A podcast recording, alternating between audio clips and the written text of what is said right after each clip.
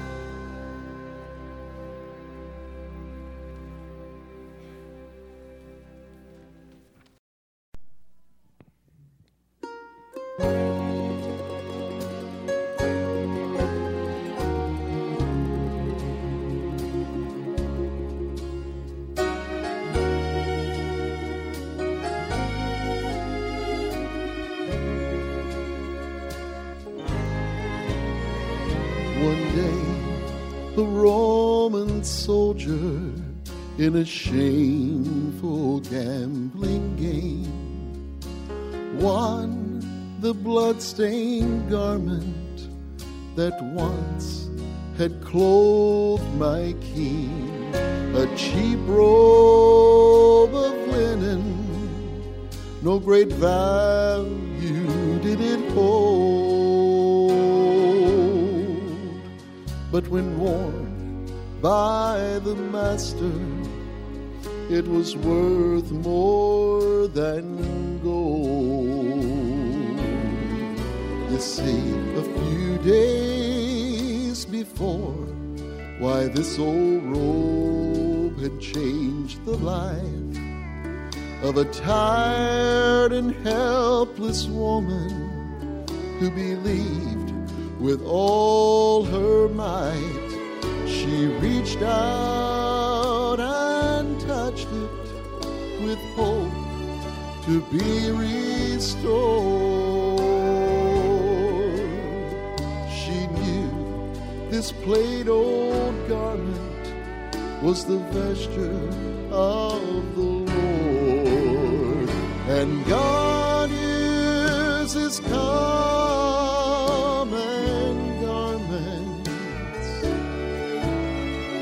to do. Uncommon things, and God uses common people to live out His uncommon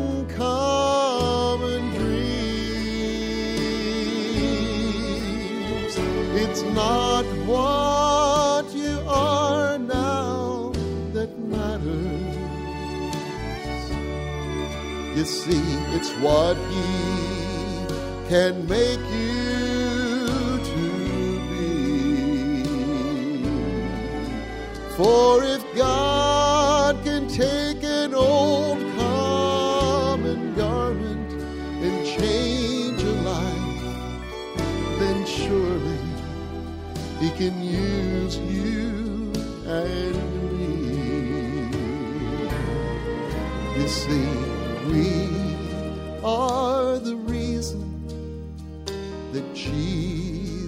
came to die.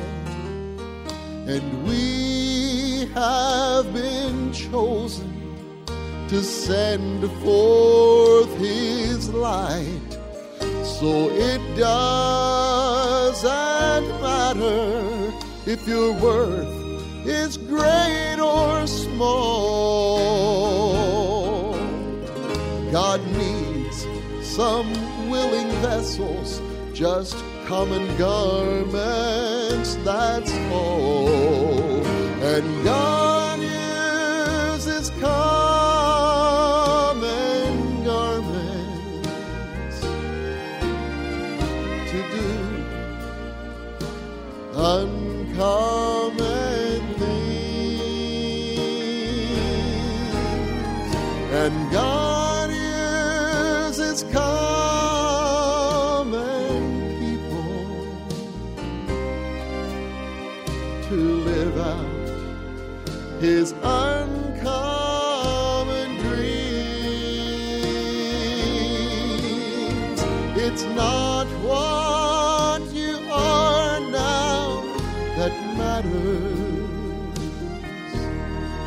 You see, it's what he can make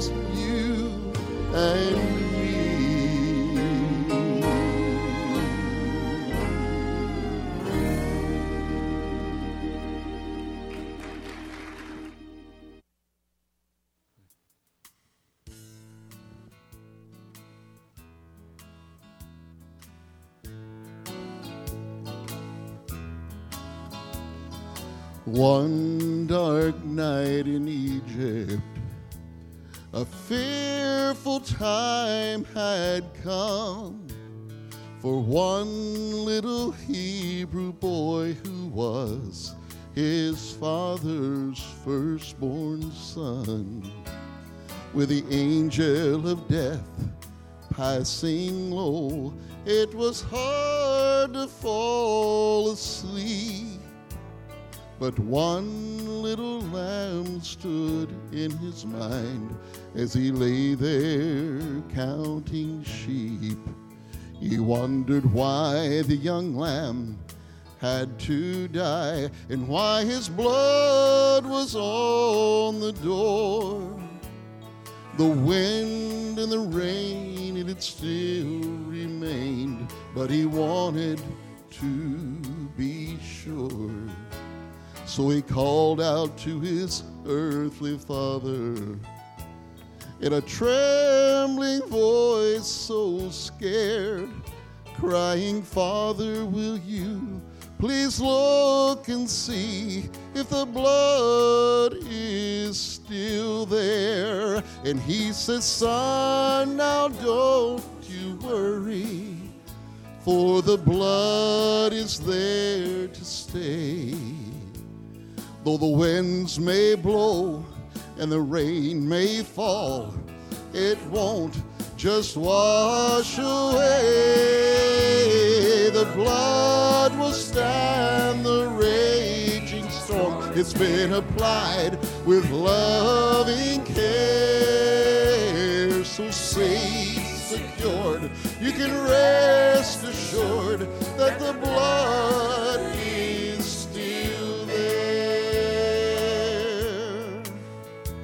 Looking over the damage that Satan's storm had left behind, the flood of endless questions and doubt had filled my mind.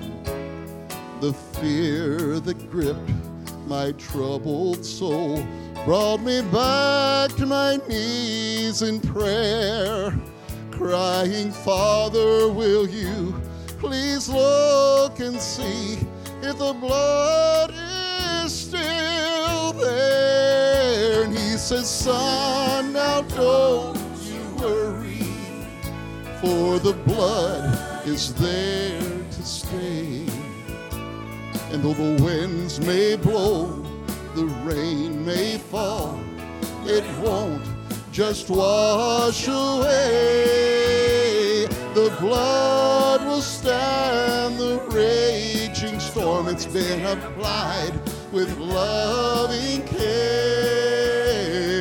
safe, secured. You can rest assured that the blood is still there, safe, secured. You can rest assured that the blood is still there.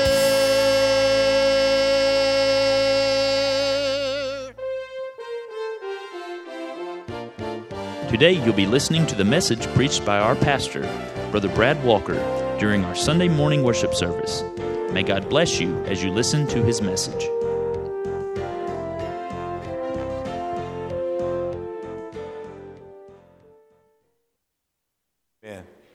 Thank you, Brother Tim. And aren't you glad that no matter what happens in this life, that we can rest safe and secure because the blood of Jesus Christ and its power will never change. It is still there and still available for all of those who will cry out to Him for salvation. This morning, we're going to be focusing on sanctity of Human Life Sunday. And uh, so we're going to be in quite a few places, but the main passage of Scripture that we're going to be in will be in Mark chapter 10. And so if you want to turn there as uh, we go to the Lord in prayer together. Lord Heavenly Father, thank you. Lord, it has been just a wonderful time for us to lift up our hearts and voices to you this morning. Lord, thank you for the opportunity that, we, that you give us to worship you. Lord, thank you for the opportunity we have to just spend this time in communion with you. Lord, you're speaking to us. And Lord, we, we know that your Holy Spirit Himself is moving in this place and, and touching hearts. And Lord, I know there's decisions that need to be made this morning. And I believe that you're going to touch hearts today. I believe today will be a day of salvation. And so, Lord, we thank you for that. Lord, now as we focus on life and how you view it, Lord, help us to have that same passion, Lord, to protect life in, in all of its forms. Lord, from conception to natural death, Lord, help us to be a people who see the sanctity in human life. And Lord, those who will give a voice to those without one. Lord, I know that I'm a very weak vessel. So, Lord, I pray this morning that you might hide me behind the cross, that only you'd be seen and only you'd be heard. For it's in Jesus' name we pray. Amen. This is a very special Sunday for us in the uh, Southern Baptist Convention because uh, we, along with our sister churches, are remembering Sanctity of Human Life Sunday uh, today. This is the day where we make that focus uh, that we believe that all human life is precious. And yet, it's a sad day to say that we have to have a day to mark such a thing, that not all people would view human life as precious, that not all people would value each life. It's sad that not all, all people believe that. Um, but we recognize in the world that we live in, all you have to do is turn on the news and you see um, the news of, of, a suicide bomber or you see uh, the acts of terrorists or murderers who have no regard for human life. We see um, doctors and nurses in these abortion clinics uh, who clearly don't value um, unborn life. We see men who are dictators in many of these uh, places around the world. Uh, right now, it's uh, Bashar al Assad in Syria, and it used to be Saddam Hussein in Iraq, and there's many other places around, around the world where dictators will use poisonous gas on their own people because uh, they don't value human life. We know Hitler was that way. Um, the Nazis killed millions of Jews and others who they said were not human and didn't see anything wrong with that. And we could go on recounting example after example of people and regimes throughout human history who have had such a low opinion of human life that they would snuff it out without even a thought. But let me give you some statistics about what we're really going to be focused on this morning, and that is the life of the unborn and the issues of abortion. We know that since 1973, 18% of pregnancies have ended in abortion. 50% of American pregnancies are unintended pregnancies. And out of that 50%, 49% of those end in an abortion. 52% of all abortions performed in America are on women the age of 24 years and under. And 66% of women who obtain abortions have never been married. People give all kinds of reasons for why they would end the life of their unborn child. Some say, well, children would be inconvenient for me. It would interfere with my lifestyle and, and cause a financial hardship on me. Some say, well, I, I just, I don't want to be a single parent or, or I'm having problems with my husband or my partner and, and I don't want to have a baby right now. There's all kinds of reasons that we give for not valuing the life of the unborn. But what does God say? How does God view the life of the unborn? That's what we all want us to focus on this morning. The first thing that, as we look through Scripture, that I see is that clearly we are told that we are created in His image. Amen. We are told that we are created in His image and in His likeness. Genesis chapter 1, verse 27. He says, So God created man in His own image. In the image of God created He him. Male and female created He them. People have various reasons for respecting and for protecting life. They respect and protect their families. They want to see their family safe. Some they may feel the same way about their neighbors and they support actions that protect their neighborhood at large. Human compassion makes all of us sad when, when anyone loses their life because of illness or because of some tragedy. We see those things and it, and it breaks our hearts. It touches us to see that, that going on. However, believers have an important additional reason for respecting and protecting human life. We're told that human life is sacred because God created man and woman in his own image and gave them life. Therefore, Christians should value and protect human life for the Lord's sake. Not just because we have a tugging at our hearts when we see somebody in a tragic situation, but because God has called us to value life for the Lord's sake. Every human being is special, everyone regardless of what the need may be in their life, regardless of, of how they're born. Every human being is special because each person is the specific and purposeful creation of God. And God doesn't make trash. Everyone that God makes, regardless of what they look like to us, or regardless of how we view their body and, and, the, and the, the issues they may have that, that call them, cause them to have, have some disabilities, God has a purpose for them. The rest of creation, we know, was created by His Word. He spoke everything else into existence. But we, we were created by the very hand of God. When it came to us, God got down and got his hands dirty in the process of making us. God created people in his image.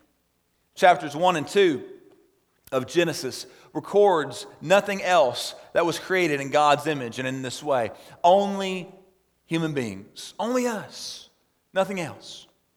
So, what then does it mean to say that people are created in the image of God? We know that God is spirit according to John chapter 4 verse 24. Therefore, he doesn't have a physical body. So what does it mean to say we are created in his image and in his likeness? What part of God's image have we then received from him? Well, the moral, the intellectual, the, the, the, personality characteristics of God have been stamped onto us. One aspect of God's image in us has been identified as dominion or, or rulership. God created people to responsibly rule over the lower order of His creation. He has given us dominion over every other creature. Our ability to reason, our, our ability to make moral choices our ability to enjoy fellowship with God. It's unique to us. We are God's highest, we are God's most unique creation, and we are to be respected appropriately. Every human being's life matters. God created them both, male and female, we're told. Both came equally from the hand of God. Both man and woman were created by the hand of God. Each person, whether they are male or female, boy or girl, has equal worth in the eyes of God, since all are created in His image. However, not everyone in this world views women as precious in the sight of God. One example that I saw was in India. In some villages in India, the little baby girls are simply set outside to die, never having a chance at life if, if the parents don't want them. And so they just set them outside because they're seen as a burden. But guess what? That's not too far from what we do, is it? When it comes to abortion. If they're inconvenient, they just set them outside. And some of those places, women, even as they grow older, even into adulthood, must live their whole lives with the possibility that they could be killed by their family if their family ever faced hardship that made them a burden. Simply just do away with them if they were too much of a burden to keep in the family. Can you imagine? There is a very low view in some places of women.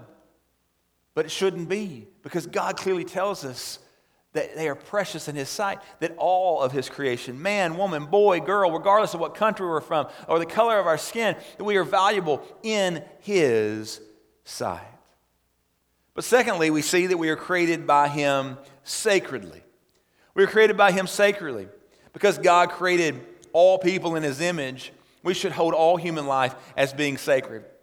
Deuteronomy chapter 18 and verse 10, he says, There shall not be found among you anyone that maketh his son or daughter to pass through the fire.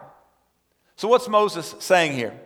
This verse is, is Moses' farewell address to the people of Israel as they prepared to enter into the promised land.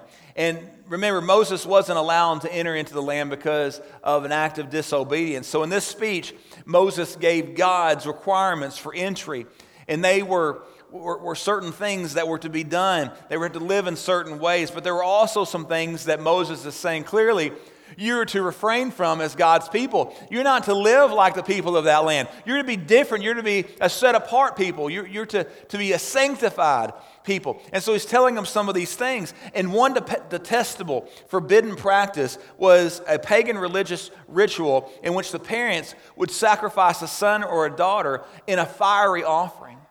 Now, that should make our skin crawl.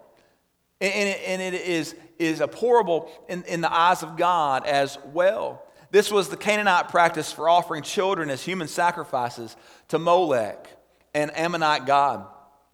And many societies in the ancient world, they did not value their children.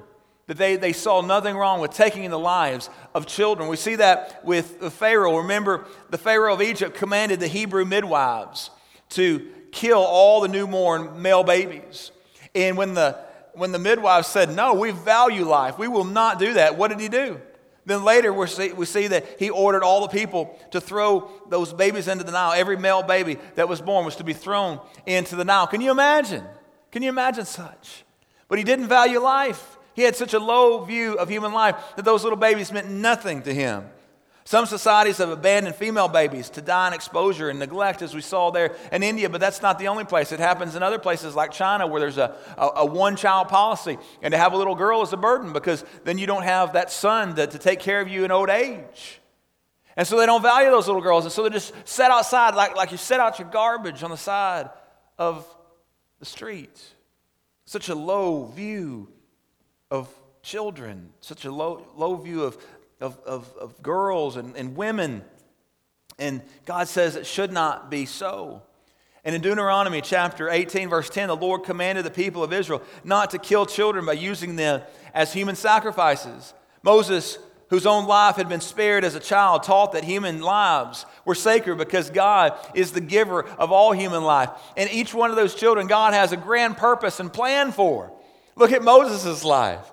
God had a grand plan and a grand purpose. And praise the Lord, his mother saw that. And, and she said, I'm going to do everything I can to protect the life of my son. But God has a plan for each and every one of those little boys and girls, regardless of what the birth parents may think. God has a plan, and we should protect and treat all human life as valuable because God created each of them in his image and for his purpose.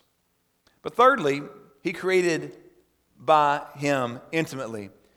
We're created by Him intimately. In Psalm 139, in Psalm 139, we, we see this. It's a psalm that David wrote, and throughout that psalm, David focuses on God's presence with him.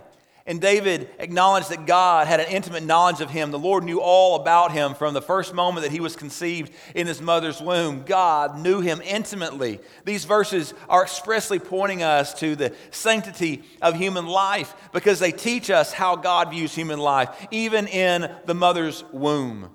The psalm reveals that God continues his creative work through human conception.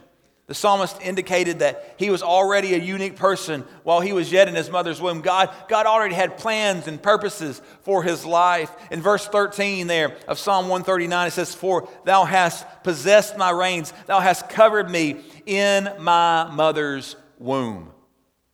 God is intimately involved in our lives well before we are delivered from our mother's womb. God has plans. He has his eye on us. And David knew that God's creative hand was at work in his life from the moment of his conception. David recognized that God knit him together in his mother's womb. The process of knitting or weaving, if any of you have ever done that, requires great skill and patience in order then to produce a, an article of, of, of beautiful products, something that people would actually want to use. And that's, that's how David is speaking here. The process took place in, in his mother's womb before his birth of God knitting him together, doing a, a grand masterpiece of work in his life. What he's saying here is that God had put his parts together as one weaves cloth as one makes a basket. Uh, there was care, there was intelligent design in all of it. The weaving of the bones and the tissue and the organs of the unborn child are under the control, or they're under the guidance ship of God. He, his creative work is, is being done in each and every one of us. The psalmist recognized that he existed as a person from the time of his conception and that God had been with him even from his mother's womb. We are, in a very real sense, prescription babies in that God has customly designed each and every one of us. Like a snowflake, none of us are alike. For every individual has a unique equipping, a, a unique and, and specific purpose that God is going to allow us to achieve in life. There's a reason why God creates us exactly as He does, because He has a plan and He has a purpose for each of our lives. And none of those are exactly the same one to another. Verse 14 says, I will praise thee, for I am fearfully and wonderfully made. Marvelous are thy works, and thy soul knoweth right well. We see here that David praises God for the wonderful way in which he fashioned our, our bodies and our minds and our spirits. All the glory for creation is given here to God and entirely to him, for it is he that has made us and not we ourselves. In other words, what, what David is saying is, I will praise thee, for you are my creator. My, my parents were, were just the instrument that you used, but you are, are, are the, the agent of my creation. You're the one who put me together. God's creative work in forming the human embryo was so awesome here that the psalmist is almost speechless. It's hard for David to put together the words for all that he is feeling about what God did and the wonder of creating him. His response of praise reveals his understanding and respect for a child as, as God's unique and intimate creation. Then, verse 15 says, My substance was not hid from thee when I was made in the secret and curiously wrought in the lowest part of the earth. Though David knew that God formed him in the secret places, God's creative work was not hidden from him. The secret places refers to the womb. He says that even in the womb, God knew every bone in his body. God made him and knew him inside and out. Every, every hair on that baby before he was even born was known by God intimately. Through the formation of a baby, though it was, it, eh, the, the, those things of the formation of a, of a baby were, were, were not hidden from God. God, God knows every part. He knows every part that's, that, uh, of that process. He sees and knows and cares and oversees the entire process. Our creation was a very personal, a very uh, firsthand action of God, not passive in any way. God is in control. And even with his limited understanding, the psalmist praised God for his creative work in forming him in his mother's womb. And so, don't you think that we should praise God even more in light of the knowledge that we have been given through science of just how intricate the human body is and, and just how amazing the job that God has done in making us is? Don't you think that we should praise Him even more and view the human existence as something to be protected, something that is sacred before God. Verse 16 says, Thine eyes did see my substance, yet being unperfect, and in thy book all my members were written, which is continuance were fashioned, when as yet there was none of them. Here, David believed that even before his body was formed, God had established a purpose for his life a purpose. The word substance here refers to the growing child that began to, to develop from the moment of conception. And the psalmist here lacked knowledge of human conception and development that we have today. Nevertheless, we know that David knew God's creative hand had formed him from the very beginning. Human conception and development in the womb are part of God's continual creative work. He creatively makes each and every one of us for his purposes. So God's knowledge of the psalmist included all of his days. God sovereignly ordained the psalmist's lifespan while he was still in his mother's womb. And when he speaks of the book, he is referring to the record of God's decisions and purposes that exist in the mind of God. God has a purpose for each and every person. He has a purpose for you, He has a purpose for me. None of us are a waste of His time. He has a plan and a purpose for our lives. And given that truth, it is little wonder that those who have faithfully followed the Christian faith have understood life to begin at the moment of conception and not at the moment of birth. At the moment of conception is when that life has begun. They too have solidly stood in opposition of the taking of that human life by abortion. They have given voice throughout history to those who have no voice. So we should celebrate, we should value, we should protect every human being from the first moment of conception to the last breath of human life. But then, fourthly, created by Him as His child. Mark chapter 10, verses 13 through 16. One of my favorite passages as it speaks to the heart of our Savior. And as they brought young children to him, that he should touch them, and his disciples rebuked those that brought them. But when Jesus saw it, he was much displeased and said unto them, Suffer the little children to come unto me, and forbid them not, for, as, for of such is the kingdom of God. And verily I say unto you, whosoever shall not receive the kingdom of God as a little child, he shall not enter, the, enter therein. And he took them up in his arms, and he put his hands upon them, and he blessed them. Notice what this says about Jesus' view of children, how he views them. Verse, 7, verse 13 says, And they brought young children to him that he should touch them, and his disciples rebuked those that brought them. Children are and always have been important and precious to Jesus. He chose to use the child to illustrate the type of person who can enter into the kingdom of God. He said, You must enter in like one of these, like one of these little children. In those verses, parents are bringing children to Jesus with the intent that he might bless them.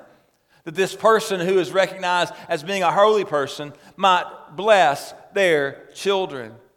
This is a reminder to us to lift up our children, to lift up our grandchildren to the Lord in prayer every day. And that's why we, as a ministry here at Briensburg Baptist Church, value our children and our youth to such a great degree. We spend a lot of time, we spend a lot of resources on our kids because they are precious in the sight of God. And we want to see them know Jesus at a very young age. We want to see them discipled at a very young age. We want to see them sold out for Jesus their entire life and to be equipped to do something about it because that's how Jesus sees them.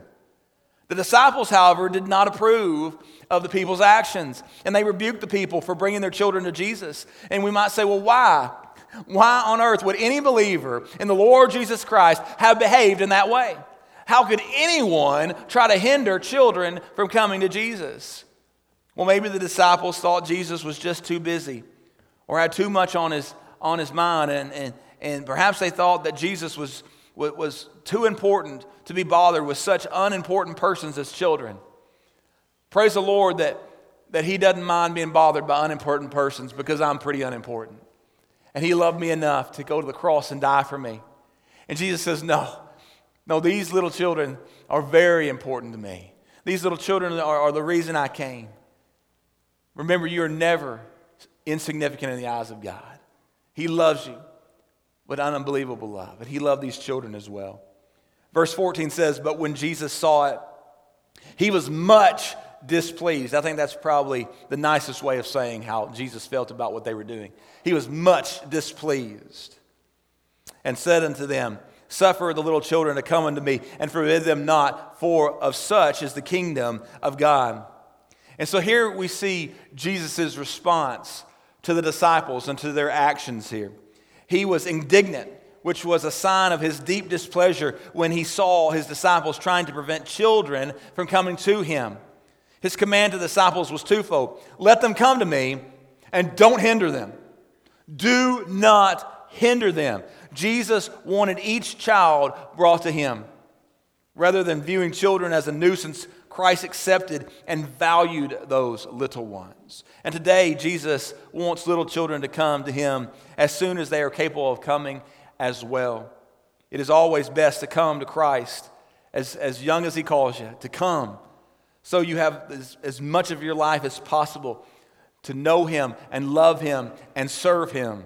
I praise the Lord when a person in their 50s or 60s or 70s or 80s or 90s comes to Jesus. I praise the Lord that, that he, he showed mercy to that individual. But all the more we should rejoice when a little child comes and he can use them for their entire life for his honor and glory.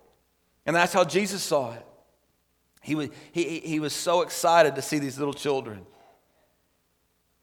He is an amazing father. And every one of our children should know him. Every one of our grandchildren should know him. And so never give up praying for them. Verse 15 says, Verily I say unto you, whosoever shall not receive the kingdom of God as a little child, he shall not enter therein. To enter the kingdom of God, a person must receive the kingdom like a little child. But what does that mean? What do you think Jesus meant by, by that statement? What are the characteristics of a child? Well, children are helpless and they are dependent. A child is dependent on others to meet their needs. They can't just take care of themselves. A child does not become distracted, though, either by the complexities of life. So when he trusts, his faith is simple, it's an unwavering faith. Jesus was teaching that belonging to the, God's kingdom depends upon God's willingness to offer eternal life and a person's willingness to accept that life with a childlike faith in him. And so, the kingdom of God must be received as a gift. It cannot be earned, it cannot be achieved by human efforts, as so many want to do. Well, look at me. I've always done these things, God. Surely I have a relationship with you because I've done this, and, and maybe even going back to my daddy did this, or my granddaddy did this. No. Have you accepted the free gift of grace? It's a gift, it is not earned, it is not inherited from family members. It is a gift that we, each and every one, must receive. Verse 16, he says, And he took them up in his arms, and he put his hands upon them, and he blessed them. He took them up in his arms, we're told. That shows his love, it shows his, his concern for them. He, he put his hands upon them as their mothers, mothers desired, and he did bless them. But see how he outdid the desires of the parents. They begged that, that, they, that they might be touched by the Lord Jesus, but he did more. He took them up into his arms and he held them. Now, the scripture, as is written here in Isaiah chapter 40, verse 11, is fulfilled here when it says, He shall gather the lambs in his arms and carry them in his bosom. That's what it's speaking of, is this embrace, this embrace that Jesus had for those little children. There was a time when Christ himself was taken up in old Simeon's arms. And now we see that he took up these children, not complaining of the burden, but being blessed by it, pleased by it that they might come. And if we can bring our children and our grandchildren to Christ, He will take them up, not only in His arms, but also He will show grace to them. I praise the Lord for so many of you who bring your children. I praise the Lord for so many of you who bring your grandchildren because you recognize when they are under the preaching of God's word, when they're under the teaching of God's word, it makes a difference and they will come to know Jesus. As, as, as their hearts are ready, that God will bless that effort on your part of bringing them to Him, and He will embrace them. When He put His hands on them, He blessed them with spiritual blessings, the spiritual blessings that He came to give all of us. Our children are happy if they are blessed in knowing Christ. That's the most important thing, and that's I've said more than once. So many of us are chasing our own tails in the busyness of life, making sure that our kids get to every dance recital and soccer practice and basketball game and baseball tournament. But are we making sure the most important thing in their life is Jesus? Because all those other things are so temporal. But Jesus, that's eternal. That's the relationship that will stick with them, not for just this life, but for eternity.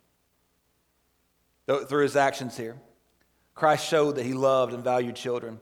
He doesn't see them as a nuisance all people, especially believers, should follow Christ's example and show care and concern for children, including the unborn. And so this morning, I want to close with a couple of questions for you. What practices that devalue human life does God want us to avoid at all costs today? Practices like abortion, mercy killings, pornography, human trafficking, slavery in many places still today. How does he want us to push against those things and shine the light of the gospel into those dark places? And what can believers do about these issues? What can we do? What can we do here in Briensburg, Kentucky to push against the darkness? Well, we can pray. We can make our views known to our government officials, to local and state and federal officials, to let them know we are not happy with the direction our country is going in. As we said this morning, we have the opportunity right now for you to go out after the service and grab one of those baby bottles and take that home and support the Hope Clinic right here in Benton. Because those crisis, those crisis pregnancy centers are the boots on the ground doing the hard work of giving hope to those who are, they could have an abortion if there's not hope given to them. And they give the hope of the gospel. Perhaps even pray about fostering or adopting a child and bringing that child into your home. That's a big way that we can push against the darkness and say, you know what? The hope of the gospel is here, and my home is going to be a place, a safe haven for children who need that place. I have precious memories of leading Daniel and, and Levi to Christ, of, of leading many of your kids and grandkids to Christ. Uh, nothing sweeter than, than being able to be, to, to be there when that child is brought into the kingdom of God. And, and it's been so exciting for me. And I know that it can be hard for many of you, for all of us really, to, to tell if children are truly understanding and ready uh, to receive Jesus. But remember, your job is to sow the seed, and others can help with the harvest. Praise the Lord, that's what a church family is about. But if you will continually sow that seed, if you'll bring them to church, if you'll read the Bible with them at home, if you'll spend time in prayer with them at home, God will bless that investment.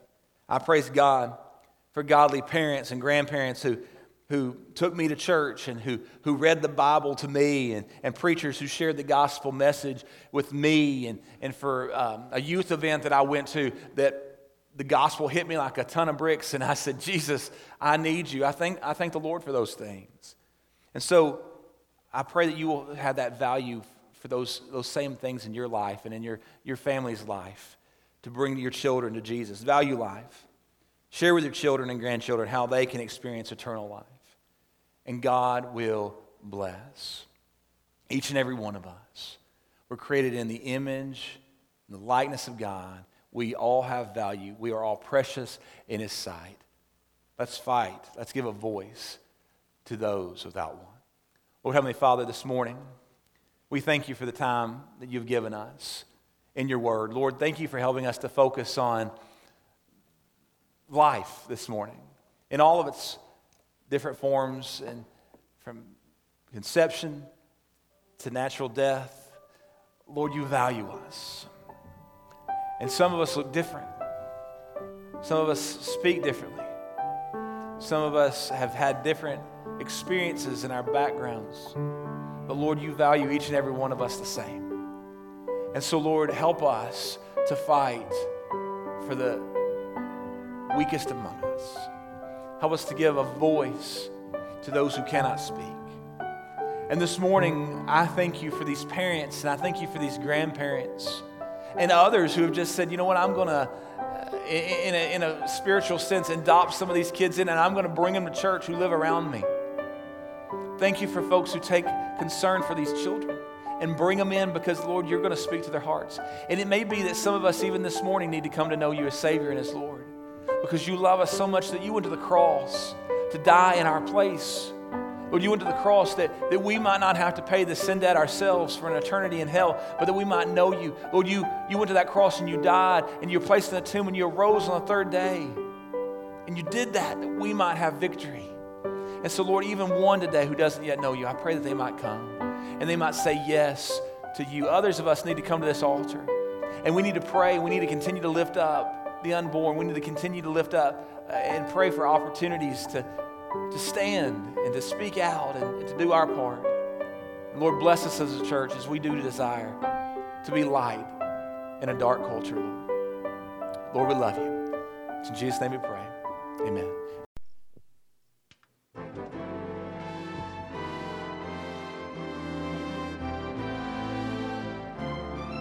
Thank you for listening to our broadcast today from Briensburg Missionary Baptist Church.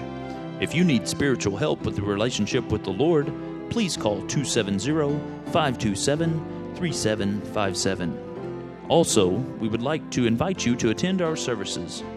On Sunday morning, Sunday school begins at 10 a.m., and our worship service is at 11 a.m. On Sunday evening, discipleship training begins at 5 p.m., with our worship service at 6 p.m. You may also view our Sunday worship services live on Mediacom Inspiration Channel 93. On Wednesday night, our worship service begins at 7 p.m. Once again, thanks for listening and may God bless you and your family.